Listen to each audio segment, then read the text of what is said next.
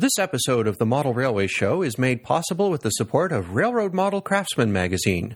Sharpen your modeling skills with in depth features and how to's each month with Railroad Model Craftsman from Carstens Publications.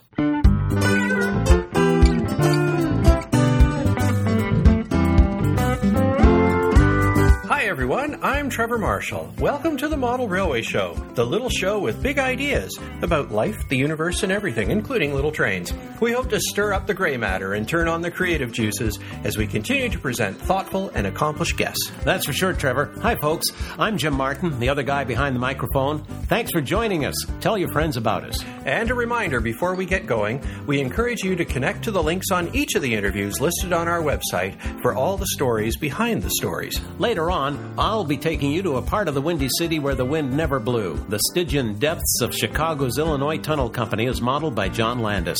But first, another huge technological leap is about to happen in the world of model railroading, and the NMRA is working hard to make it a smooth landing. Here's Trevor with his guest, Don Goodman Wilson. If you get the chance to visit a club layout that was built before the era of DCC and personal computers, and if that club has a dispatcher's panel, see if you can have a peek at the wiring. I belonged to such a club once, and the inside of the dispatcher's panel was downright scary. Most club members, including myself, crossed their fingers that nothing would ever go wrong because we would never be able to fix it. Well, digital command control has greatly simplified track wiring. There's still a lot of wire, but not nearly what used to be required for multiple blocks, multiple control cabs, and multiple control panels. But if you're adding a signaling system to your layout, or want to be able to control track switches from multiple positions, or want indicators that show track occupancy, break out the spools of cable and a heavy duty soldering iron. And if you want those various control systems to actually talk to each other, you'd better crack the electrical engineering textbooks. Or listen to my guest today. Don Goodman Wilson is a member of the team that's designing protocols that the National Model Railroad Association is adopting as its standard for layout control.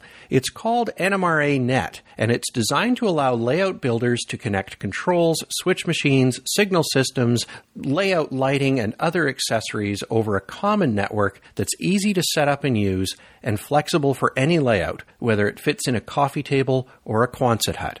It's also perfect for modular layouts that may be set up in different configurations each time. Don joined us previously on the Model Railway Show to discuss modeling his favorite prototypes, the railways of Japan. In addition to his work on the protocols for NMRA Net, Don runs RailStars, a company that's developing electronic components to create NMRA Net compliant networks. He's on the line from Colorado. Don, welcome back. Hey, thanks, Trevor. It's great to be here again. Let's start with what NMRA is all about. It's described as a layout control bus. What sort of things is it designed to control? NMRA Net is primarily designed for control over all of your layout accessories, including turnouts, signals, animations you may have on the layout, sound, lighting, and so forth. Basically, it's meant to be a standardized glue that permits all of the electrical items on your layout to talk to each other. Now, we already control these various items on our layouts, everything from the signaling system to the guy who jumps out of the little house at the crossing shack with the lantern. We've been doing that for, you know, 60, 70, 80 years now. But NMRA Net will allow them to talk to each other directly, right? What sort of possibilities does that open up for layout builders? The biggest advantage of the, the NMRA net system is its flexibility. The bus is designed so that you can create the logical connections between your layout accessories in a way that makes sense to you. So you no longer need specialized modules for different signaling practices, to give an easy example, and you don't have to run wires specifically for each sort of function that you want to control. Instead, you choose how the various LEDs connected on a signal would form different aspects and then connect these aspects logically to various layout events such as a block becoming occupied. This sort of flexibility means that the network serves your needs and not the other way around. So once you come to grips with this flexibility, the possibilities to answer your question are, endless. The way I think of NMRA Net is as a set of virtual wires that you can use to connect any two or more layout components together in a way that makes sense for your layout without having to run physical wires for each of these possible connections.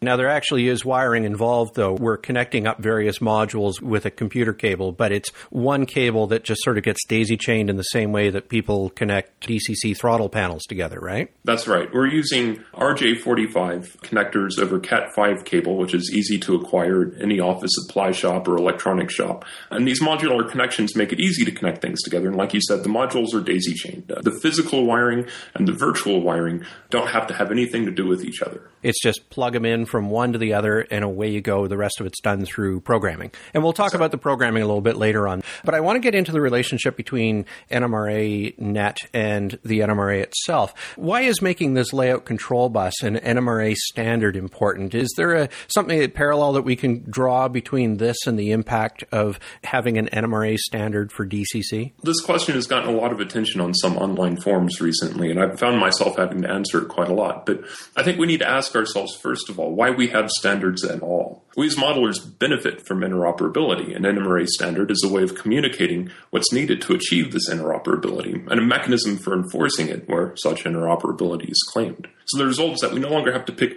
the digital system to buy into. We can pick and choose just those components from just those manufacturers that suit our particular needs.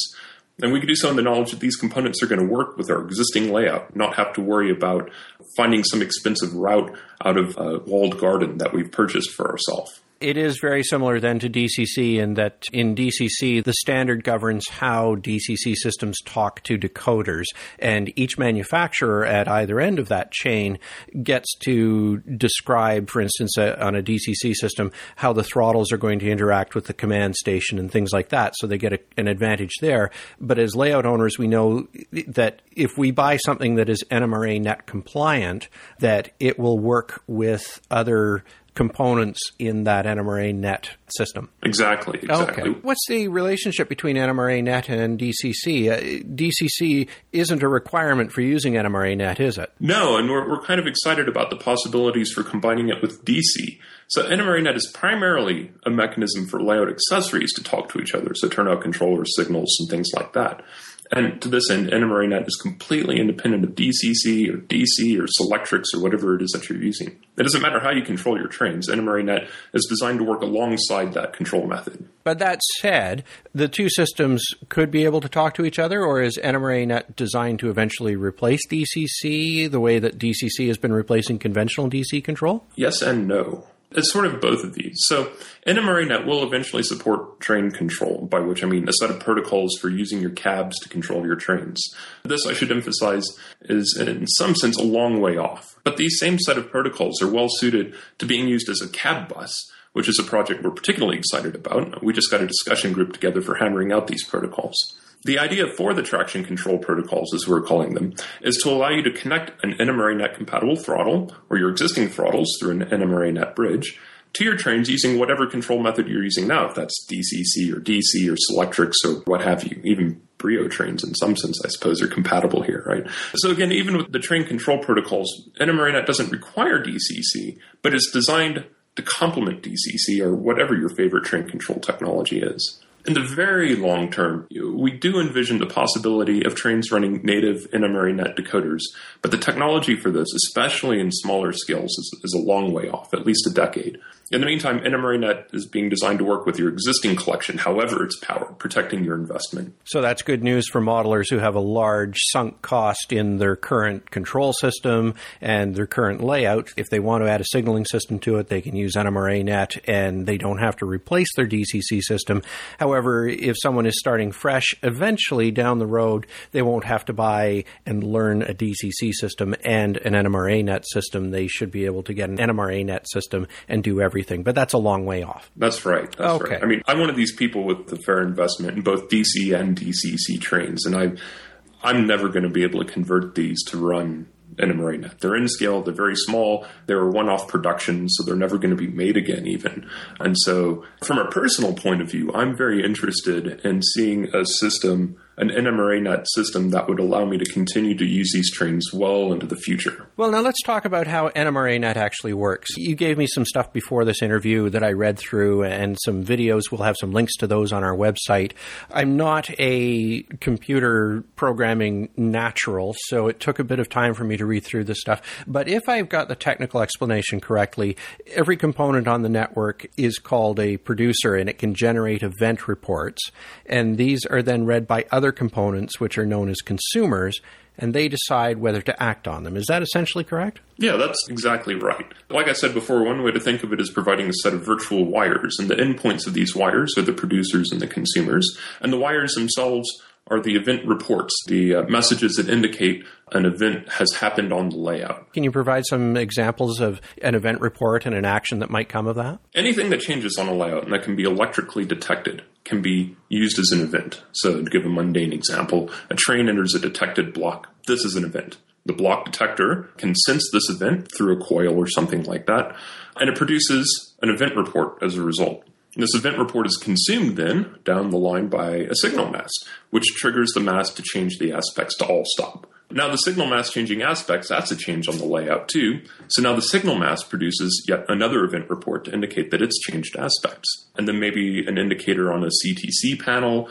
or in a JMRI panel or something like that might light up to reflect the fact that the signal is now showing all stop. Other examples of events might be that a turnout has changed position, that the layout fast clock has ticked over a second, so we use event reports to broadcast a fast clock over a network, that a button on a panel has been pressed, that some internal state inside a JMRI Logix node has changed, that a new visitor has entered the room, that the lighting has changed, anything that's of interest to your layout's control, and that can be electrically detected, can go onto the network as an event report. One of the characteristics of NMRA Net is that one producer can generate an event report that controls several consumers. Can you provide some examples of where that might be useful? One simple example might be a block occupancy event.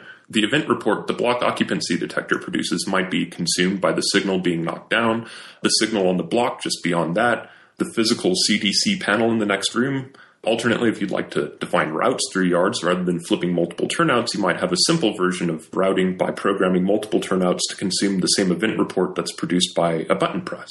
And similarly, I guess one consumer can act on event reports generated by several producers. Where might I use that in a layout setting? This one's a little more obscure, but whenever you have multiple points of control over a single element, you'll need this sort of pattern. So the example I usually give is if you want two identical fascia panels, say one on each side of a scene, so that you can control the turnouts in that scene no matter where you happen to be standing relative to it. In this sort of situation, you would be able to control both set of turnouts by programming the buttons on the fascia panels to produce the same event reports in response to button presses on there. You gave a talk about NMRA Net at the NMRA National Convention this summer in Grand Rapids, Michigan. I watched the presentation online and you made some comments about the shortcomings of many accessory control systems that we already use.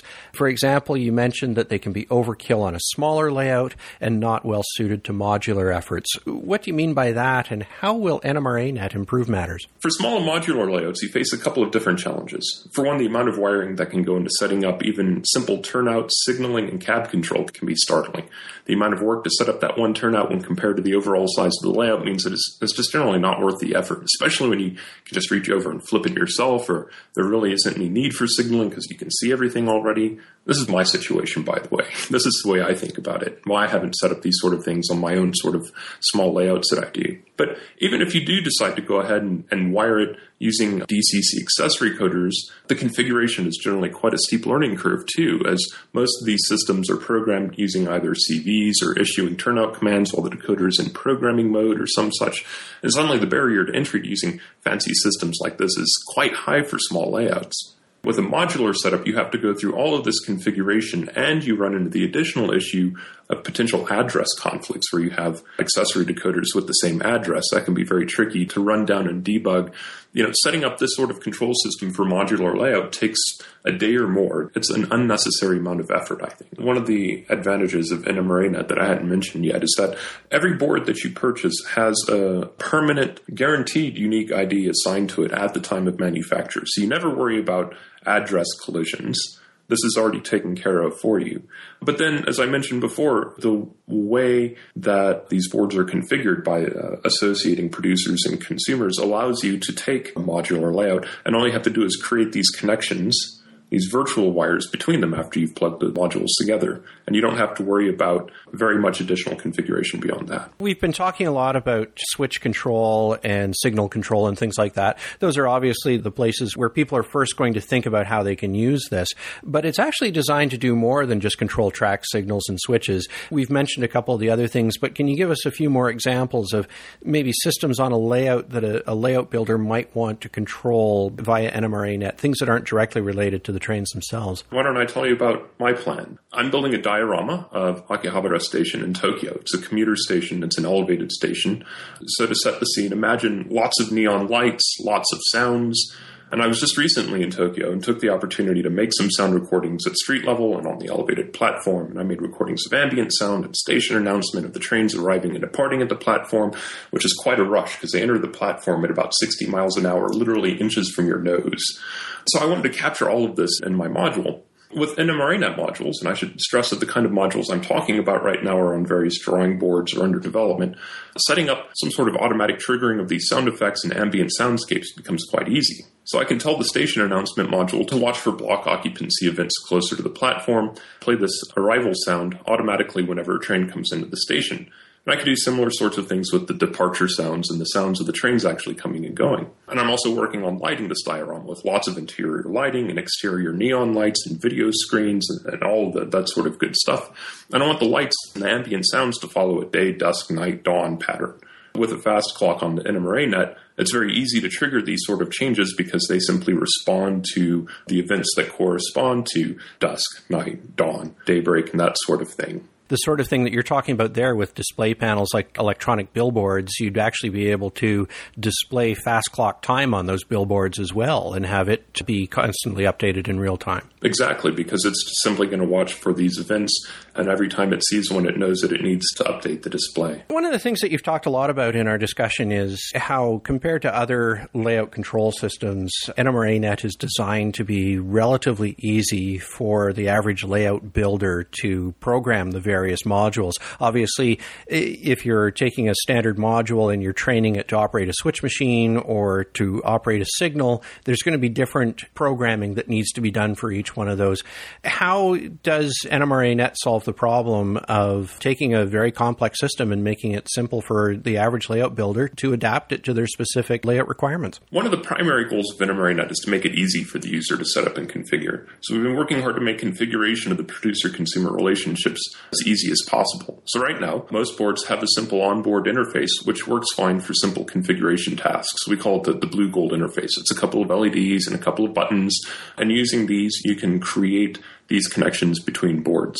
We also have a basic configuration system built into JMRI 3 that lets you do more sophisticated things using your computer. Bob Jacobsen of the JMRI project is also hard at work on an iPad app that uses a kind of drag and drop metaphor to simplify things even more. This kind of interface is made possible, and this is one of my favorite things here, because every NMRANet board carries with it all of the information necessary for a graphical configuration tool to build a human usable interface to the configuration options. So instead of looking up the options you want in a CV29 lookup table uh, and typing in hex numbers into a keypad, that sort of thing, you'd be presented with a menu of options through JMRI or another configuration tool. And there's descriptions of all of the options so you don't ever have to look anything up. It's self documenting and graphical. So if I want to program a turnout, for instance, it will give me the option to throw the switch left, throw the switch right, stuff like that. Exactly. And you can even give it names. So you can say this isn't just a turnout, it's not just turnout 127. This is north turnout turnout on Route 34 in the Eastern Yard. I mean, you can give it as concise a description as you need to, in order to identify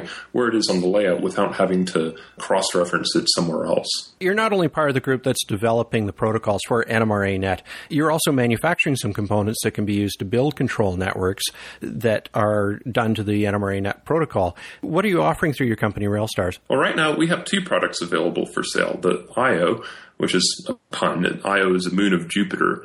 It's also a board that provides multiple inputs and outputs. And the Ioduino. IO is a very generic, very capable board that comes ready with eight inputs tied to 16 producers and eight high current outputs tied to 16 consumers. These inputs and outputs are designed to be connected to various layout control devices people may already have on their layout, switch machines and block occupancy detectors and so forth. And they can also be tied directly to LEDs, bulbs, buttons, and so forth, for example, to create a fascia panel. Basically, IO is meant to be a jack of all trades for getting your existing equipment onto the NMRA net. And as a bonus for those willing to get their hands dirty, it also offers an additional 32 points that can be used as inputs or outputs, but this requires a little additional programming. The Ioduino, on the other hand, is a clone of the very popular Arduino prototyping platform. And for those who don't know, Arduino is a very popular little board that was originally designed to make it easy for artists to create electronically controlled art installations. It's now being used by hundreds of thousands of hobbyists to create electronic projects. It is, in essence, a very sophisticated microcomputer that's easy to connect to objects in the real world. Ioduino is an Arduino clone that adds an NMRA-net interface to the basic architecture. It's designed to give the DIY crowd a very easy mechanism for building their own custom NMRA-net nodes using off-the-shelf hardware designed for the Arduino and the software also designed for the Arduino, which provides a, a relatively easy programming environment. And right now, believe it or not, Ioduino is, is our biggest seller. We have several products in various stages of R&D right now, including a dedicated turnout controller, uh, a signal mast controller, and our, our most exciting project, a DCC command station called Northern Star that will act as a bridge between NMRA net throttles and your existing DCC train control system. And of course, we have a blog and a newsletter to keep interested parties up to date on the, the, developments of our product line. I know that for many of our listeners, this is going to be over their heads, technically speaking, but there are probably a few out there who are listening to you and their heads are nodding and saying, Yeah, this is cool. I want to get involved with this. Is there opportunities for people to get involved at this point, helping to develop the protocols? Or what sort of next steps should people take if they're interested in this and want to explore the potential for their own layout? It's actually really easy to get involved at any level of development here. We've specifically designed this to be as open a process as possible. It's very democratic. We need help with everything. So if you're interested in very low level techie stuff, designing hardware, writing firmware, we could really use your help with the OpenLCB project. You can visit the OpenLCB project's website and there are uh, instructions for how to get on our mailing list and how to get involved.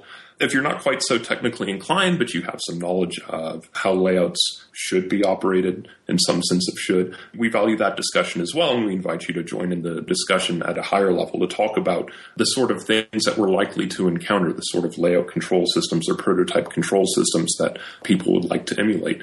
Finally, if you're interested in just thinking about the standards, editing documents, updating the website, things like that, again, we could always use your help. The OpenLCB project and the NMRA networking group as well has an open email list that you can join in to provide commentary and input on the standards process itself. Don, listen, thanks for joining me on the Model Railway Show to explain NMRA Net to our listeners. And thanks for your patience with me and my Luddite ways. Also, a shout out to the NMRA for continuing to create standards that enhance our model railways. It was my pleasure, Trevor. I've been speaking with Don Goodman Wilson, who is working on the protocols for NMRA Thanks, guys. I must say, you seem to have a pretty good handle on this, Trevor. Been doing your homework? Well, it was actually a difficult interview for me because I'm not electronically minded, but Don made a very good job. He's very patient with me answering my questions on it. You know, I think the thing to think about with the NMRA net is that it's going to be like the initial resistance to DCC. But look how that worked out. You know, the NMRA played a very important role in creating a standard so that various decoders would work with any compliant system, and that just made DCC take off. So good on the NMRA for taking on this project as well. Yeah. Now, you might remember Don Goodman Wilson. We had him back in episode 33 last March talking about modeling Japanese trains. That's right. Yes. He's a big fan of the Japanese yeah. trains. I think he lived in Japan for a while. Um, I believe so. Yes. Anyway, check that show out on Train Life and you'll find it there. Exactly. Well, the best way to listen to the show is by signing up for a free podcast subscription. You can find us on iTunes, podcast.com, and podfeed.net, and you'll never miss an episode. And don't forget, you can also find us on Facebook. Next up, Jim puts on his hard hat, lights the tunnel lantern, and sinks to new depths with his guest, John Landis. Start naming off some of railroading's fallen flags, and it's not likely the Illinois Tunnel Company will be among them. But for more than 50 years, the narrow gauge Illinois Tunnel Company Railroad toiled mostly unknown 40 feet beneath the streets of Chicago. Its electrified 60 mile web of track linked the sub basements of downtown businesses in the Windy City. What a brilliant idea that would be today. But it was ahead of its time, and operations ceased 50 years ago. Were it alive today, it would likely be touted as an innovative and environmentally sound idea for easing commercial congestion at street level. My guest, John Landis, has chosen the Illinois Tunnel Company as his modeling prototype subject, and just to isolate himself a little further from model railroading's mainstream, he's doing it in 7 8 inch scale. But why not? When it comes to scales, John's done a lot of them S gauge American Flyer, HO scale, HON3, 122.5, and 120.3. As for modeling, subjects, John has done everything from interurban to western narrow gauge to European meter gauge. John is a former art director of a Wilmington, Delaware design office and is presently the professor emeritus of communications design at Kutztown University, one of the colleges of Pennsylvania state system of higher education.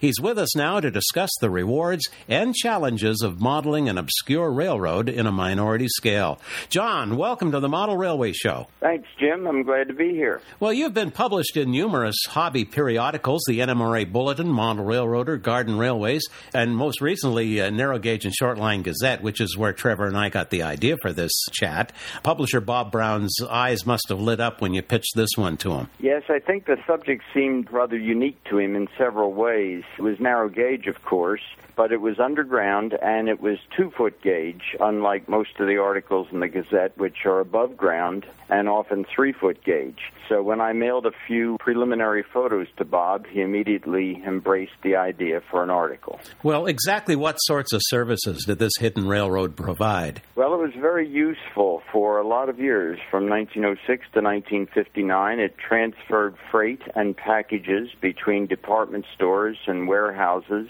and steam railroad stations in Chicago. It delivered heating coal to office buildings and basements and removed the resulting ash and generally kept truck traffic off the streets above. And one of the most unique things I think that was a service provided by the railroad was that it sold 55 degree Fahrenheit cool air to movie theaters for summer air conditioning. Of course, that had nothing to do with railroading as such, but just the fact that they were 40 feet beneath the streets permitted the air to stay at consistent cool temperature. That's really interesting. This couldn't happen again today, could it? What happened ultimately to the line? As I've mentioned, what a great idea that would be today. It's really a fabulous idea. The thing that's unique about it, I think, today, unlike railroads that have been abandoned more than 50 years ago, is that it still exists beneath the city of Chicago, beneath the streets. The railroad has not been overtaken by nature in the sense that above ground railroads would have been in that period of time. It's used today by telephone conduits, digital media, and so forth. So, very high security, as you might imagine. Uh, it's not available to rail fans. I wish it were. I'd feel like I'd go into heaven if I would see it today but it's still there, believe it or not. Toronto has something called open doors. The public is allowed into spots they wouldn't normally be able to get to. Is that something that could happen in Chicago with this? I think it has happened rarely, yes.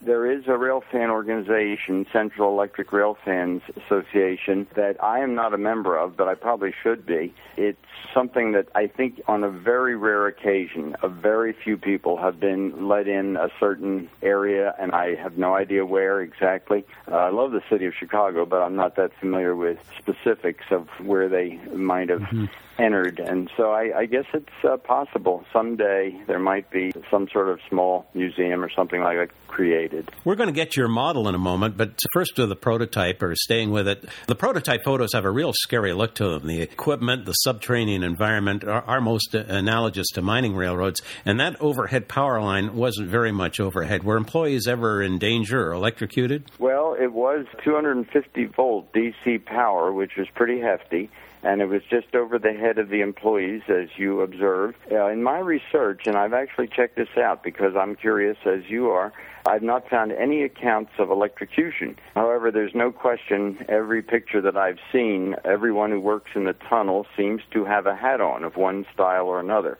so for whatever minor protection that might have given the worker. Some of the taller workers I've actually seen in photographs stooping down slightly because they want to avoid contact with the overhead naturally. And legend has it that the company actually favored hiring shorter people regarding the somewhat scary look of the prototype, again, you're absolutely right. It was fairly dark and seemed rather cramped.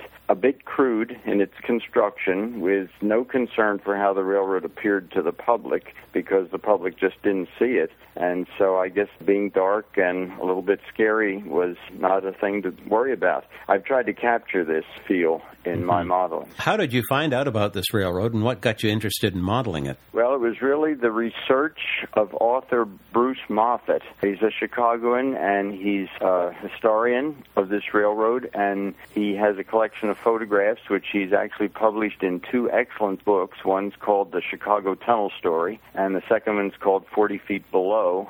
And then there's also a video that's called 40 Feet Below as well. And these inspired me to look at these. There were some good websites in addition on the topic, but especially the books. When I saw the photos in the books, read the book from cover to cover, and looked at the websites as well, the equipment just seemed so different from anything that I had modeled in the past, and to me it just begged to be created in miniature. Did you have sort of a head start? Some of this stuff might be available as mining locomotives, might it? Possibly. To be honest with you, I didn't pursue that at all. I just knew that from the beginning I was going to scratch build everything. So you're right, it is mining equipment originally by a number of different manufacturers.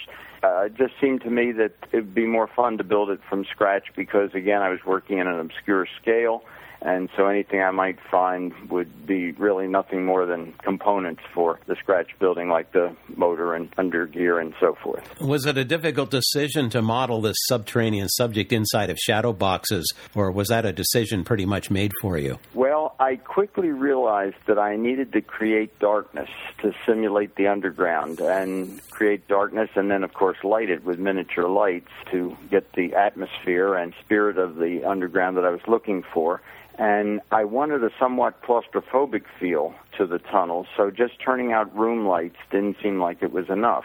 And also, in order to have the overhead wire system attached to the ceiling the way it was in the tunnel, unlike a catenary system suspended by poles on an above ground electric railway, I had to make the boxed in and roofed over environment. And in addition, in the various prototype photos that I saw, there appeared to be all sorts of interesting industrial pipes, vents, ductwork, support beams, all that sort of thing on ceilings and walls. And so I knew to achieve this atmosphere, I really needed to have a roofed over shadow box kind of construction. So ultimately, is this a layout for human eyes or for camera lenses? well, you're very observant in that comment. There's very little chance to see it in person in the sense that when you walk into the model railroad room, it doesn't look like there's a model railroad there at all. I don't play to visitors. Upon entering the train room, it just appears to be a number of boxes an observer has to crouch down and look in various openings, which are more meant for photographing the models than seeing them in person. One great advantage of this is that with very few specific viewing spots, I don't need to model parts that are not visible. And this is very different, of course, from layouts that you can walk around and models that you can see above ground in full daylight. And in this case, the modeling in some sense went faster because I only had to model the parts that I knew would be visible from these various openings. Passing thought, you could put a coin collection system on it and call it a peep show. It'd be lined up. That's right. uh, people who model mining railroads usually do the stuff outside the tunnel portal. Did any of the Illinois Tunnel Company ever see daylight? Yes, but in very few places. The most notable place where the railroad actually was outdoors was a landfill area. Back in the 20s and 30s, I think about 1930, they stopped doing this, and it created what's today called Burnham Park in Chicago near the Field Museum. The tunnel actually dumped spoil, which is the expression they use for what's taken out of excavations, as well as ash from coal that had been burned by the coal delivered by the railroad to businesses into Lake Michigan to create parkland. This was intentional, an agreement with the city to create Burnham Park. And loaded cars were actually brought to the surface by elevators and the equipment was so rarely out in any kind of weather that they never needed any kind of cab or other protection for the motorman. So that was kind of another interesting thing about building this sort of equipment. It was so rarely outdoors that the prototype just didn't have any kind of cabs, and that meant, of course, all kinds of things. You had more chance to see what the motorman looked like and what he was doing and so forth. Which leads to your handcrafted figures. To me, I think you've probably seen these posters from the Soviet bloc or old trade union posters. Your figures to me are reminiscent of those kind of labor union posters because your figures seem to have that distant, purposeful look in, in their faces. Is that just me, or is that a look you were going for? It is a look I was going for, and I appreciate the fact that you've noticed that human figures in the poses that I wanted just aren't available in this 7 8 inch scale, so I did have to scratch build all of them. They're rather slow in coming to life. They're made of a structure of roughly shaped styrofoam, which I do with a rasp, and then I cover it with plaster of Paris smoothed with spackling, and then I make the heads and arms and legs of Fimo. That's that craft clay that bakes in a home oven. Mm-hmm. And each figure has a bit of an eccentric personality, which is that sort of faraway look that you're observing. To him or her, that seemed to develop as I made the figure. Some have even asked for a certain look or even to be named. For example, in my uh, Phase 2 article, most recently in the Gazette, there's a woman named Colleen O'Hara. I named her. She asked to be named, actually. She's an Irish singing sensation, fictitious, who wanted a tour of the tunnel during her time of her Chicago performances. And a lot of entertainment and sports celebrities did ask for tours of the tunnel. It was a popular thing to do in the early part of the last century. One of my warehouse workers, who has no name at this point, but he just looked like an older man, perhaps someone in his mid to late 60s, and he seemed to just ask for white hair and a mustache. So these people did take on a certain personality and do have a purposeful look to them in that they needed to be crafted to be doing the very job they were doing, and I just couldn't find figures that looked that way. I never thought about it till now, but in those large scales, your figures do have to have names. You get these little bitty figures down in HO or uh, they're too little to notice, right? They're just kind of anonymous. But yeah. well, we don't want to put down the smaller no, scales. No, no, some, no, no. Some cases uh, that seems that way. When yeah. I create a face on my larger figures, they just take on a real personality, and it's amazing how when you're working in Fimo, just the slightest change in a mouth or a nose or uh, how deep set the eyes are, it gives the figure a whole different personality. And sometimes I can destroy a face in a minute and have to start over and roll it in my hands just like you'd roll clay and yeah. start from scratch. Sounds fun.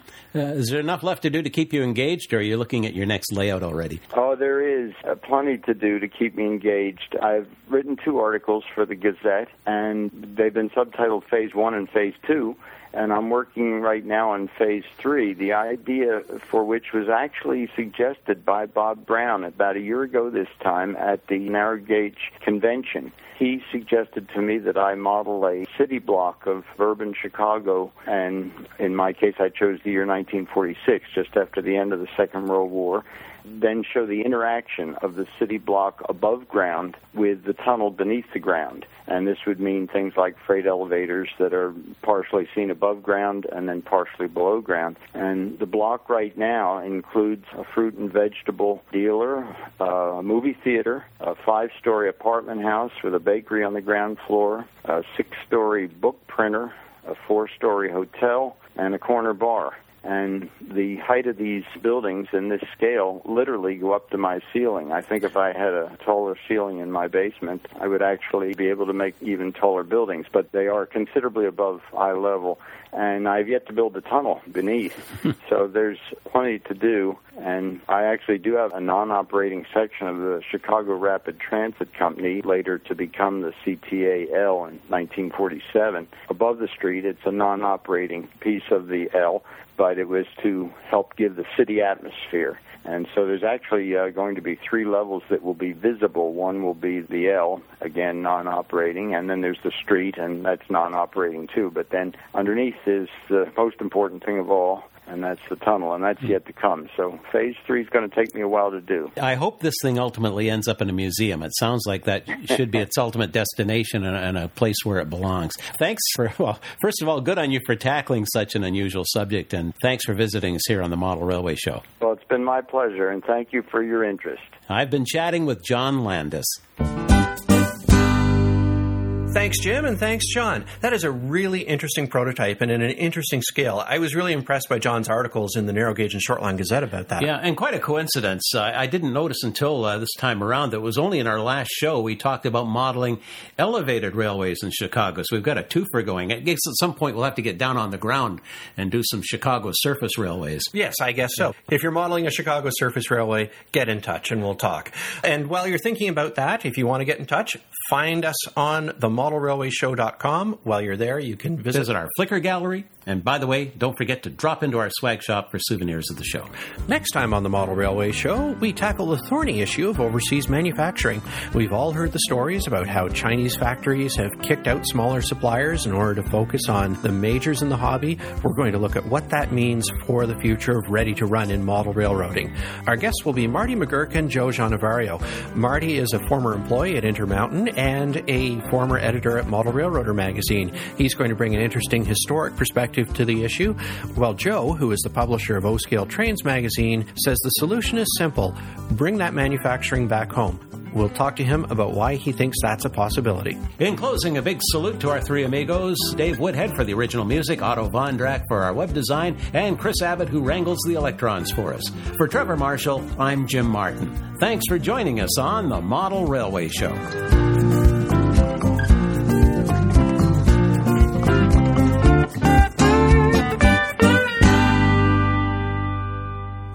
We? I, I guess I'm asking a question, aren't I?